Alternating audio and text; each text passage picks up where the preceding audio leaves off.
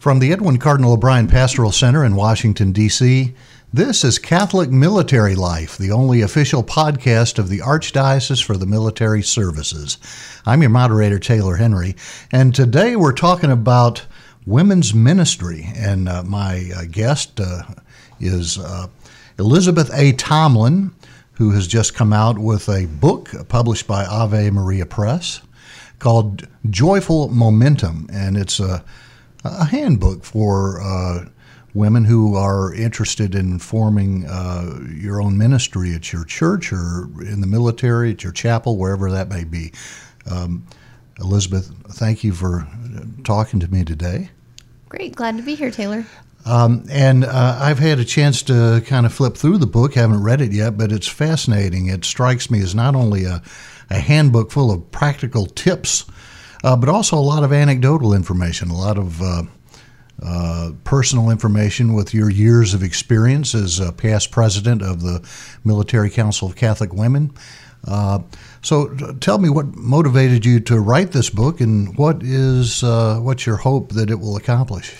Sure. Well, I I wrote the book because every time I visited a different military chapel within the archdiocese to talk about their women's ministry, people would say, "How do you do this?" Or they would express that they wanted to bring more people into their into their group, but didn't know how to make the invitation in a way that would appeal to more people, or they wanted to work more effectively with their priest or their parish coordinator, but they they needed ideas on how to do that. So I took lessons learned um, working with the Military Council of Catholic Women and put them into a book that's um, composed around eight chapters that address a different best practice for every chapter. So, um, and the personal stories in the in the book are some are mine and some are from from people that I've met along the way. Um, so every chapter is structured so that there's some personal story at the beginning of the chapter, and then there's a woman saint to whose life or work kind of mirrors what the chapter is about, and church teaching intermixed and then a section called Momentum Builders. And the Momentum Builders are really the practical, tactical tools to incorporate the theme of the chapter. Now, I should also mention that uh, uh, Elizabeth, you are the general counsel uh, for the Archdiocese yes. Uh, for the military services. Uh, you introduced a concept I've never heard of before, and I'd like you to elaborate a little bit on it. What is koinonia. Did I say that right? Oh, koinonia. it is. Um, it's the. It's a word for fellowship or community. So in the early church communities, they so koinonoi I think is the is the noun for community, and it's the word that's used in um, Acts of the Apostles, the second chapter, the verse where it says that the early church they dedicated themselves to the prayers, to the breaking of the bread, and they shared all things in common. And that idea of sharing all things in common is that the community. So, so my I incorporated that theme into the into the introduction of the book because our women's communities really should, in our in our chapel communities for that matter, really should look like the early church, where people break bread together, share things in common. You know, bread lowercase is in sharing meals together, but also the Eucharist together. And um, what is it about women's ministry that's unique, and uh, why so important? Well, I think when you look at when you look at the history of the church, when Jesus was on the cross, the women were left with him, right? The women went to the tomb um, on Easter Sundays. So the role of women has always been very, very close to close to Jesus and close to His church. And when I look at parishes that I've I've been a member of or military chapels that I've been a member of, you know, men certainly show up, and our children certainly certainly show up to serve the church as well. But the women are always there, whether it's um, you know laundering laundering the altar linens or teaching religious education or bringing a meal to someone in need. So in in our lay capacity whether well religious capacity too for religious women but the book is aimed towards towards the laity we have a very important role in in that being that lifeblood of the of the church of the of the chapels that serves um, in a variety of capacities so. And so it's described as a handbook, uh, although yes. we mentioned you also got a lot of interesting stories in it as mm-hmm. well. Um, how does one use this book? I notice it's divided up into uh, well, maybe you could better tell me uh, t- tips and then uh, uh, tips for getting started, and uh, then there's a ponder section of each chapter, uh, and then a, a Yeah, what's so the concept behind the organization of the book? so I think women are we're created to be relational. Like we're just you know Mary found out she was pregnant and went running to Elizabeth, and so we we like to share. So the beginning of each chapter is a share section, and then there's an apply section which contains the momentum builders, so the practical tools um, to to incorporate into your women's group. And then because I wanted it to be not just a how-to book, you know, one of the chapters, for example, is um, hospitality. I didn't want to simply tell someone how to do hospitality, but I also included a ponder section that has parts of scripture in it so that people can meditate on um, parts of scripture that really exhibit hospitality in a more so that they can they can contemplate it more um, more spiritually. I didn't want to make just a secular how-to book, but something that would also be um, applicable for their spiritual life. So you could use it. Um, you could use the book in a faith formation group or in a small group study as as the study for your group. So take a chapter week by week, or if you're if you're working hands-on trying to retool a, mini, a women's ministry, and you want to um, and you want to incorporate hospitality more, you could use the the book um, chap. You could use the book chapter by chapter. So, I have a chapter on how to how to be more effective at, at outreaching, or how to how to encourage women to serve with their with their charisms. I think a lot of times when we when we see a need in a ministry, we find a woman who has that skill set and incorporate them and ask them to use that skill set. For example, if you have a woman in your ministry group who is just who's a teacher, I think we naturally are inclined to ask that teacher to come and, and teach it, teach the class. But um, perhaps the woman's charisms are more geared towards um, the corporal works of mercy, towards caring for the homeless, or towards making meals for someone. So, um, so I have a chapter on finding a balance between encouraging women to serve with their their charisms, their spiritual gifts, and and also their skill sets, but not to not to conflate the two. You tell an interesting story about how you got involved in women's ministry to begin with. Can you uh, share some of that with us? Sure. So the the very first time the very first time I was invited to a women's ministry, I was in college, and my my friend you know invited me, so I so I went, and they had everybody open up the Bible to the Gospel according to John, and um, you know I was grow up grew up as a mass attending Catholic, and somehow didn't quite grasp that there were three letters to John and a gospel according to John. And I opened up my Bible to the wrong book, and they asked me to read, and I read from the wrong book, and I was mortified. But um, but the group was very gracious about kind of redirecting me, and it also taught me that you know as much as I love the church, I really needed to know more about the scripture of our church, and so it inspired me to keep going back, keep to keep learning. Um, and so I think women's ministry, when done right, and when how I've experienced it, is it really is adult faith formation as well. There's always a fellowship function and a social function to women's um, gatherings, but but this women's ministry for me was very much a faith formation endeavor. And I think we all can learn more about our faith and, and about the uh, scriptures. I know I can. Um, so, uh, many years now, you were the uh, president of the MCCW, the Military Council of Catholic Women, for two years between 2014 and 2016, right? That's right. Mm-hmm. Um, and uh, you obviously acquired a wealth of experience working with um, other women in ministry and getting groups started.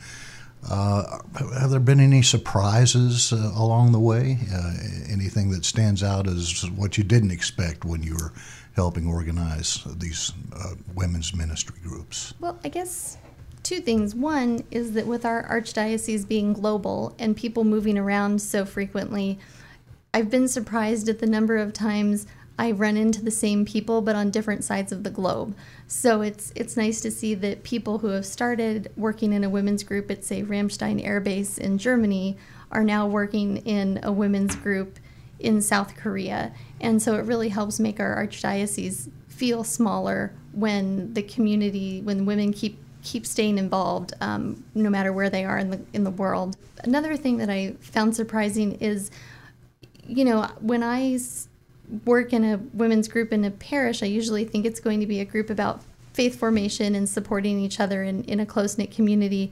But we also found with the MCCW that the ladies really had a charism for supporting our seminarians. So they wanted to to help support the tuition costs of seminarians from the AMS or seminarians who are co-sponsored by the AMS to and who will eventually become Navy chaplains. So with so with our um, the Military Council of Catholic Women, it was it was a surprise that supporting the seminarians was something they wanted to do, and it turned out to be an opportunity for outreach that none of us had really considered when we were just thinking we were running a Bible study. But it but our support for the seminarians in this archdiocese has turned into a scholarship from the MCCW to the AMS. So it's been it's been neat to see how the how the interest of the group evolved in ways that I wouldn't have anticipated. And we're talking to Elizabeth A. Tomlin, author of the new book, Joyful Momentum Growing and Sustaining Vibrant Women's Groups. Where can someone purchase a copy of your book? So it is available on Amazon. It's available at, at Target.com, Barnes and Noble, um, and from Ave Maria Press, the publisher. So pretty much anywhere you can get books online, you can find the book. Now, this is a fairly uh, substantial book, and I, I know it's very difficult to sum it all up in a, in a short podcast here, but um, if you were to give us the uh, brief version, uh, what would your advice be to uh, those women uh, thinking about starting up their own women's groups? What's your advice? So I think step one is is considering women's ministry, considering any work for the church as part of your vocation. So I think anytime someone someone starts to do work in the church is purely a volunteer, like they're gonna, you know, they're gonna give of their time, um, but they're doing for the sake of doing, then your work's gonna fall flat. But when you consider how work in a women's ministry fits within your your larger Christian vocation, then then I think you've set yourself up for success because the two have to be um, your vocation has to your vocations have to align. Um, and I would say another thing is that the relationship, there are two relationships that you really have to consider when starting a women's ministry. And one is the relationship between the women themselves. And then the second is the relationship between the women and the pastor. And I, it's a little controversial, but I, I know a lot of women's groups and they meet at the local Starbucks because that's what's comfortable to them. But I would challenge them that if we are, if our women's groups are also serving our parishes, then we should be meeting at our parishes um, where we have the Blessed Sacrament. And since the Eucharist is the source and summit of our worship, um, we really do need to be meeting at the church and incorporating pastoral care into the into the women's group. So I think two foundational things are one, working in women's ministry is vocational, and two, um, the relationship with the pastor is essential because his pastoral care will help to keep the group on track. And you talk about the uh, vocation within a vocation in this book. Mm-hmm. Uh, uh, talk a little bit about that, if you would. How is women's ministry a vocation within a vocation? Sure. So, in in broad terms, our vocation, you know, the the vocation of any of any Christian is to kind of the foundation of the Baltimore Catechism, right? To know, love, and serve God, and to be happy with Him in, in this world and the next. I think I got that right, but I'm a little younger than the Baltimore Catechism. but um, but if if your work is aligned to furthering knowing, loving, serving God, then um, Mother Teresa, for example, was a sister of Loreto for a number of years before she received a very distinct call from God to serve the poorest of the poor in India. And so she went back to her religious order, to her religious superiors, and expressed that, that she felt a call within a call or a vocation within a vocation to serve the poor. And she was allowed to, to start eventually a new religious order, the Missionaries of Charity, so that she was still working within her vocation as a as a nun, as a religious sister, but within that she had a, a, particular vocation to serve the poor and that was her vocation within the vocation and i think with a women's group a lay women's group you know we have a vocation as i'm a, I'm a wife and a mother so that that is my vocation but working within the women's group also enhances the way that i know love and serve god and so the the three kind of combine into into one.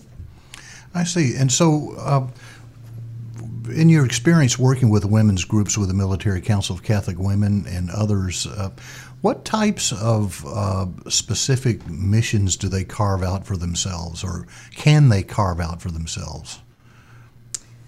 So, you know, I guess the specific mission depends depends on the charisms of the group, right?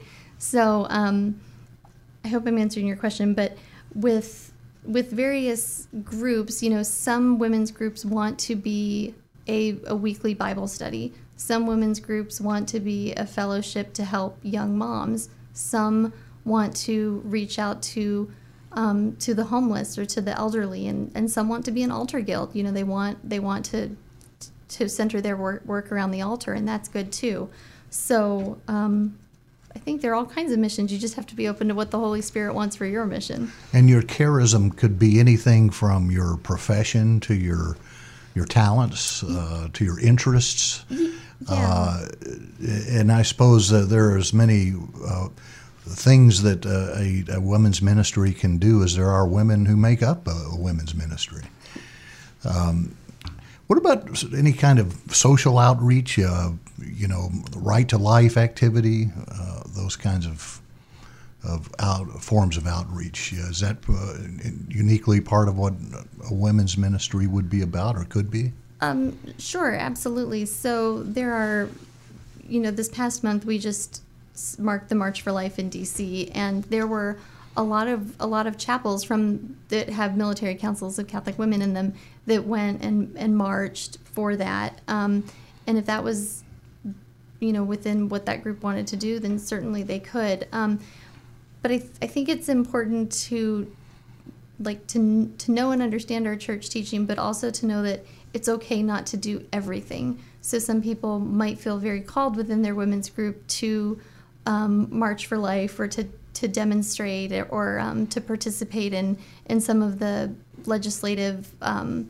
activism that we see, particularly around the March for Life and some may be drawn more towards teaching, and that's that's okay because we all have different charisms. So charisms are spiritual gifts, and the New Testament outlines, you know, just some. So prophecy, prophecy um, ministry, teaching, exhortation, which is encouragement, um, leadership, mercy, knowledge, um, administration, healings. And I'm kind of reading down the list that I had in the book, but mighty deeds, discernment of spirit, tongues, or apostleship. And um, if you're working, if you're using these these charisms, then you can pretty much be confident that you're working where you're supposed to be working, and and it's okay not to it's okay not to do everything. Um, I think sometimes we feel like we have to have the right, you know, the right Bible study and the right meal train and the right prayer chains, and and it's it's all good, but nobody can do everything. My hat's off to you for completing a book and publishing it. Tell me about the writing process. Uh, how long did you work on this book, and uh, were there any obstacles uh, you had to overcome? What was it like putting this together? Sure. So I told myself so the the book is 192 pages, and I, I told myself in the writing process that you're writing 10 essays. You're not writing you're not writing 200 pages. You're writing 10 essays. And if I could convince myself of that, then I could get one essay done and then I could think about the next essay. But if I thought about writing 200 pages, it wouldn't have happened. So that was um, one, you know, strategy for writing it. Um, I think another challenge in it is that I, I pitched the book idea. So I approached Ave Maria Press at a conference and and presented this idea. And there really isn't a book like this on the Catholic market. I think our Protestant brothers and sisters have a lot more ministry tools like this, but this isn't something that I've seen in the Catholic market before. So I think um, my editor, her name is Heidi Saxton, and I had several developing conversations about how we would structure the book to communicate to a distinctly Catholic audience and to keep the balance between handbook, but then also um, spirituality in the book. And I, I, think we achieved a pretty good balance. Yeah, I'll say, just uh, looking over the book, the balance, as I mentioned earlier, is very interesting. A combination of anecdotal information and steps, uh, recommended steps to uh, form your own uh, women's ministry. Um, and uh, so, well, how long did it take you? How long have you been working on it? So I I pitched the idea in okay, we're February 2020. I have to think. we are we are recording this on February 3rd, 2020. So I think I started writing it um, in February of 2018 is when I first started to outline ideas, and then I pitched it in July 2018 and um, went into contract in October 2018, and then the manuscript was due April 1st, 2019. And so once you submit the manuscript, a couple months go by while your editor works through it, and so I had an opportunity in the early fall to make to see the the first edits and to make some changes, and then they um, put the book in in the format we thought we were going to go to print on, and I learned that's calling that's it's called pouring the book, how the book is poured. And so once the book is in digital format, you can go through and review it um, and make a few changes then, and that happened in the late late fall November timeframe, and then it went out for reviewers and endorsements, and Archbishop Broglio granted his imprimatur to it. So that was something I'm very grateful for. What kind of a reaction have you gotten? I notice there are a lot of folks who've read it and commented uh, about it. I've I've had very favorable reactions from it. I've had um, women in chapel groups saying, "Thank you so much. We've been wanting a resource like this for a long time," and I've had um, fellow authors in the field or women women's ministry leaders who have reached out and, and said how much they they've enjoyed the book and how they appreciate the balance between practicality and spirituality. So that was um, that was really nice. I'm amazed. You have three kids at home, and uh, you're in the military, so that means that often, or you know, in, at least in years past, there have been times where your husband would be gone mm-hmm. for uh, what up to a year, maybe, mm-hmm. and uh, you find time to write a book in addition to raising three kids and, and being a, a wife to an active duty military officer. How do you do it? Well, well, thankfully during the writing process, Greg was home for most of the time. Um, but some of the stories from the book were certainly drawn from while he was deployed. So I think had he been deployed for a year, I don't think I would have been able to write this. But he was home. Um, but I just I was I was diligent with my time. After the kids went to bed at night, I would start reading or writing, and I would read or write till ten or eleven, and then. Um, some mornings I would set my alarm for four or five in the morning to get up and have an hour before anybody else, or an hour or two before anybody else was up in the house, or before I had to go to work to do some work. And it was just, it was something I was passionate about doing, and I was I was going to get it done. So you know, after the kids go to bed in the evening, you can watch Netflix or read or do email or whatever interests you. And, and I was very diligent for a good year of not watching Netflix, but of um, reading and writing. Sounds almost as bad as studying for the bar exam. Different topic, though. I know you must have a, a feeling of great satisfaction to see it finally out. I do. I do. It's I, am I'm proud of it, and at the same time, you know, my prayer is that it's useful to people, and that it, it will be useful, particularly in in this archdiocese. So, if it accomplishes that goal, then then I've accomplished my goal in it. But it is it is a little terrifying to put some some of the personal stories in the book out into the world for everybody else to to know about. But um, but I, I think I, am comfortable doing it. But it, it's it's interesting to, to put your, your work out there for the first time, knowing that, you know, on Amazon, some people leave really nice reviews and some people will not leave nice reviews. So it's a little intimidating, but good. Well, before we wrap up here, uh, for the woman who is listening to this podcast, uh, thinking she would like to become more active in her church, and start up a ministry, what's your advice? Where to start? I would I would look across your pews to other women who were at Mass and just invite them to get together, um, to get together for a cup of coffee and have a conversation and just express that you'd like to start a women's group and ask if they're interested too. Um, you know, I didn't pick the cover of the book. The cover of the book is two women holding um, cappuccinos, and but I think that, that that cover is really kind of the perfect cover for somebody starting a women's group. It starts with a simple conversation, and if you find a couple people who are who are interested in working along with you, then ta-da, you have a women's group. And I'm sure that there's a certain amount of diligence, just like it took to write the book, to to keep things on track and uh, determination and uh, uh, a desire to serve the Lord in in a, in a, special way would be among the, the things would have to all come into play among others i'm sure right? Yeah abs- absolutely. A desire to serve a desire to serve the lord a desire to serve the church and also a desire if your group is going to be something to continue for a long period of time a desire to encourage other other women to step up and explore their faith and also to explore um, leading leading a group because you know we all have an exit point at some point, and to to encourage other women to to take ownership is is another key to keeping the group going. We've been talking to Elizabeth A. Tomlin, who is a past president of the Military Council of Catholic Women. She is a general counsel here at the Archdiocese for the Military Services, and now author. And the title of the book is Joyful Momentum by Elizabeth A. Tomlin. You can get this book on Amazon and where else again? Uh, AveMariaPress.com. Um, uh, Barnes and Noble, Target, Walmart on Walmart.com. I mean, any any place you can get books online, you can find it.